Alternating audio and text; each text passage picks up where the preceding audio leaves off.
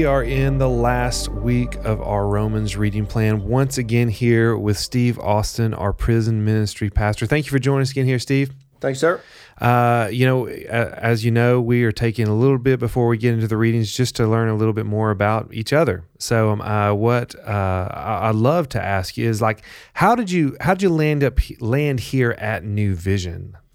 Hmm, interesting story. Um, so I was actually um, I, I, started a ministry out of uh, at the end of my tenth residential treatment center for drugs and alcohol. Um, I, I pastored a church for a few years. We merged with another church uh, south end of town here. Um, I started a ministry called 180 Degrees Ministry, so I've done that for a lot of years. The last three years before I came here, I was pastoring a church here in town.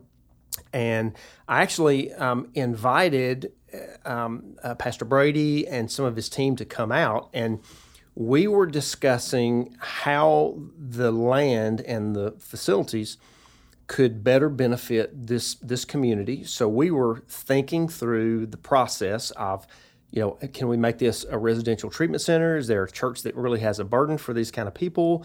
Can we do something for those coming out of jail, out of prisons, that kind of thing, and you know, be able to house them and and teach them and and you know, give them some skills for life. So, um, uh, you know, Brady brought out, you know, some some of the top tier guys here, and so we had a discussion.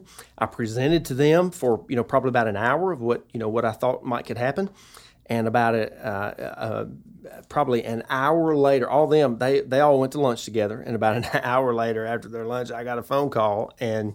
Um, I was asked to join staff here. They said, "Well, you know, we appreciate what you're wanting to do, and you know, we value that and everything. But uh, here's what we what we're thinking: We've got a position at the church, and we would love to have you on the team. So, um, you know, first conversation, and I was just like, yeah, yeah, you know, appreciate it. You know, I've got a ministry over here, 180 Degrees Ministries. Started that back in 2003. Been doing that all these years. I've kind of added on this pastoring, you know, thing on the side, really, because I'm just, you know, really trying to help these people kind of move along. And and um, so I just kind of dismissed it. Well, then I got another phone call and another phone call and another phone call, and finally, I think it was my fifth phone call. I finally said something to my wife, and she just began to cry. And she just said, Steve, I'm telling you, God's been doing something in my heart. He's been preparing me for this. So that for me was the opportunity for me to just stop and say, Oh my goodness, God, I guess I've just been kind of blocking you out on my own journey here. Um, so I stopped, I listened, and we began to meet. So I met with Pastor Bob, uh, you know, quite a few times. I met with Greg, and of course, met with Pastor Brady quite a few times. And so we finally just came to realize that this was going to be a, a great fit. So, um, the, you know, all the experiences that God has brought me in life has prepared me for this landing spot. So um, I hope that. Uh, that God continues to use me in in this vein that He has me in, and uh, you know to be a part of a well organized group of people who really let God lead and guide. Um, man, it, it it is just phenomenal to work with people just like yourself who, you know, we have this opportunity to do this. You know, we yeah. we can come here, we can do these podcasts you know, and, and it's just no big deal. I mean, this is like an everyday thing. You know, I've, I've already done a couple of filmings this morning on some different things that we were working on. You know, have an opportunity to speak to the, you know, to a couple of times this evening to um, out out at Buchanan. So, I mean, just the opportunities are phenomenal, and being able to be a part of a team who really serves and really loves and really gives themselves for the kingdom of God is just absolutely incredible. I feel like I've been a little bit on on, on a ship kind of by myself mm. uh, through 180 degrees yeah, ministries. Yeah. So be it, to be a part of a team as organized as this one is and as God led as it is, it it is making an incredible difference in my heart. I, I I knew that I probably had a little bit that I could add to New Vision, but I also knew that I had a lot to learn. And what I didn't realize was that how much New Vision would be able to add to my life and my own journey. Oh wow, man, that speaks a lot. That is, uh, yeah. I mean, this place is full of so many talented people, uh, just trying to honor God with what they have. And you know, I, I was uh, serving as interim uh, Buchanan uh, campus pastor, and you know you came on staff. There was an energy in the room when uh, you were announced. I think that that's uh, sure it speaks to you, but I think it speaks to your work at 180 and your influence in the community.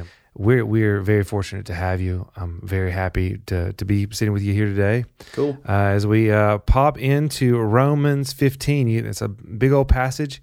You're reading verses 1 through 21. Take it away, my friend. All right. So we will dissect along as we go. Verse 1, chapter 15. We who are strong ought to bear with the failings of the weak and not to please ourselves. Each one of us should please our neighbors for their good and build them up instead of self. For even Christ did not please himself, but as it is written, the insults of those who insult you have fallen on me. You know, this goes to remind me what Jesus said in Matthew chapter 22, verse 37. Love the Lord your God with all your heart, with all your soul, with all your mind. This is the first and greatest commandment, and the second is like it. Love your neighbor as yourself. All the law and all of the prophets hang on these two commandments. Wow. Verse 4 For everything that was written in the past was written to teach us. So, you know, as, as I was reading that, I was just kind of thinking to myself, Scripture is like life. When the experiences of Bible characters is viewed through the lens of God's way of dealing with his people, we learn, we discover more of the heart of God. So, thinking about our life now and using that same principle, what if God is using your past as a present, a gift in the now, to prepare a platform for your future? What if the past experiences in life are the training ground which God uses to prepare us for the spot He has designed for us to interject the kingdom of God with humanity on a daily basis? For everything that was written in the past was written to teach us so that through the endurance, we'll come back to that word, taught in the scriptures, and the encouragement, we'll come back to that word, they provide, we might have hope. Through that encouragement and through that endurance, we might have hope. Verse 5 May the God who gives endurance and encouragement give you the same attitude of mind toward each other that Christ Jesus had, so that with one mind and one voice you may glorify God the Father of our Lord Jesus Christ. Okay, so May the God who gives endurance and encouragement. Okay, the God who gives, let's talk about that for a minute. God always offers us his perspective on life. Choosing his perspective is what gives us hope. We're talking about hope. The encouragement and the endurance that they provide might give us hope, as we learned in the previous verse. Most of us choose to see through life's lens. We choose to see God through life's lens instead of seeing life through God's lens. So, as we choose to see life through His lens, His strength to endure acts as our encouragement to continue pressing on in spite of our circumstances. how can that happen? Well, here's how because we know, listen, I want you to get this, because we know that nothing can come into our lives that God hasn't either sent or allowed. Wow. So, this supernatural endurance and encouragements gives us the same attitude of mind. Again, choosing to trust that we are where we are in relation to how God is preparing us for the future, the same attitude of mind toward each other that Christ Jesus had, so that with one mind and one voice you may glorify God the Father and our Lord Jesus Christ. So, this mentality, which is actually the mind of Christ, seen through God's lens, not only offers us endurance and encouragement, but it also allows us to express one mind and one voice so that we are clear as we represent Christ to those looking for a life that is worth living. Verse 7 Accept one another then, just as Jesus accepted you, in order to bring praise to God. So, one of the key ways that we value others, accept one another, it says, just like Christ accepted you. One of the key ways that we value each other is by offering love and grace, just like Jesus has offered us and continues to offer us on a daily basis. Something to consider that I believe will make accepting others easier is to know how we work. So, watch this. My beliefs determine how I think. How I think determines how I behave. When I see the negative behaviors in others' lives, I know that there is something going on deeper within them if I know that they can't be held to a standard that they don't have the capacity to be held to, it allows me to offer them grace, love, and understanding. And therefore, verse 7 accepting one another as Christ accepted you becomes the natural overflow of my heart. Verse 8 for I tell you that Christ has been a servant to the Jews on behalf of God's truth, so that the promises made to the patriarchs might be confirmed, and moreover, that the Gentiles might glorify God for his mercy. Okay, let me unpack this part real quick. The part I really want to pay attention to here is promises made to patriarchs confirmed, so that the Gentiles might glorify God through those promises. Okay. So let's take just one patriarch. All right. So let's say Abraham. He's considered the the the father of um, uh, of all of God's people. Um, promises to him started in Genesis chapter 12. God said, Go, he went. Okay. God said, I'll make your name great.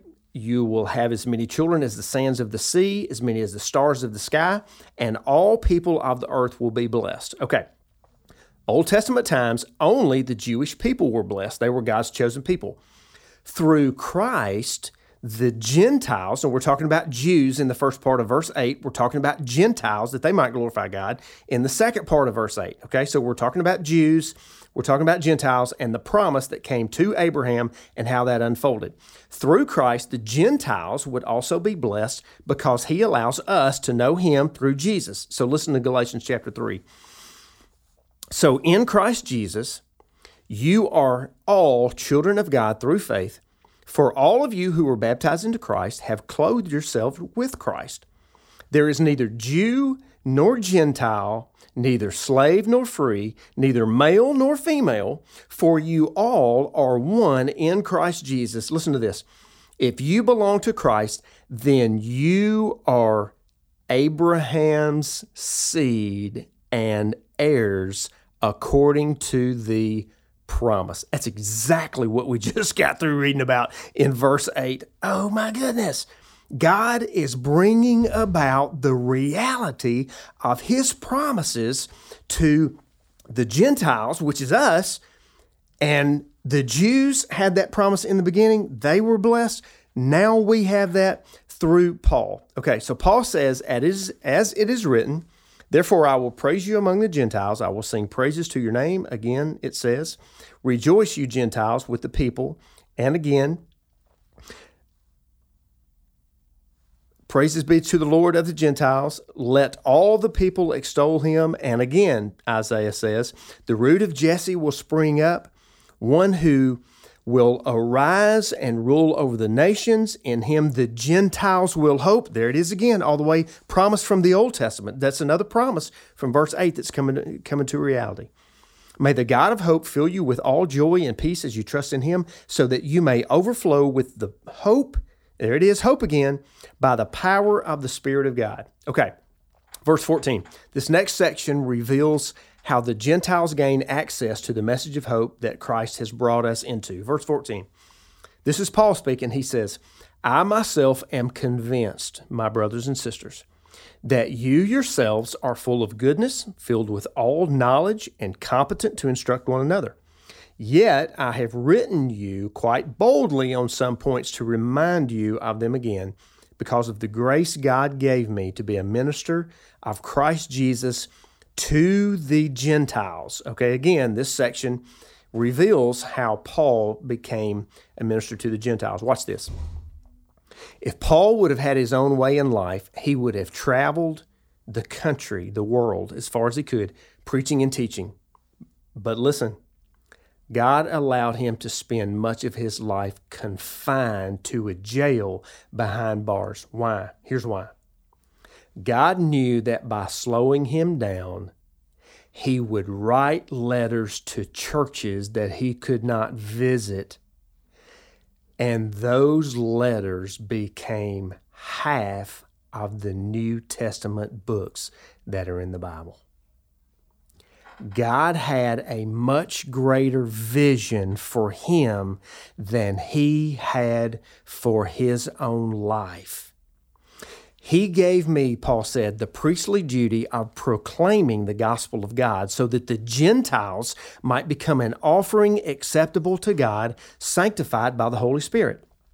God needed someone to reach out to an entire group of people who were alienated, and he used Paul to do that, and he put him in jail and wrote those letters because otherwise his words would never have carried through the nations and generations like the New Testament has. Okay, verse 17. Therefore, there's a reason that the therefore is therefore. So, in other words, when, when there's a therefore in Scripture, just know this that in light of all that was just said, here's what, here's what the reality is. So, verse 17, therefore, I glory in Christ in my service to God. I will not venture to speak of anything except what Christ has accomplished through me in leading the Gentiles to obey God by what I have said and done by the power of signs and wonders through the power of the Spirit of God. So from Jerusalem all the way to Iconium, I have fully proclaimed all the gospel of Christ. It has always been my ambition to teach the gospel where Christ was not known so that I would not be building on someone else's foundation. Rather, it is written, Those who were not told about him will see, and those who have not heard will finally understand. Steve, thank you so much for helping us understand a little bit more. Uh, you know, it's amazing to see how God used Paul in writing, and, and, I'm sure Paul had no clue, no concept of the favor that was upon him, and and as we live life, as we pastor, as we care for others, as we uh, as we uh, you know go about our day, whether whether it's our workplace or time with our family, you know, God can use those moments. And thank you for for reminding us of that. And for those listening, thank you for listening in. Uh, we're so very grateful. Uh, we'll see you tomorrow.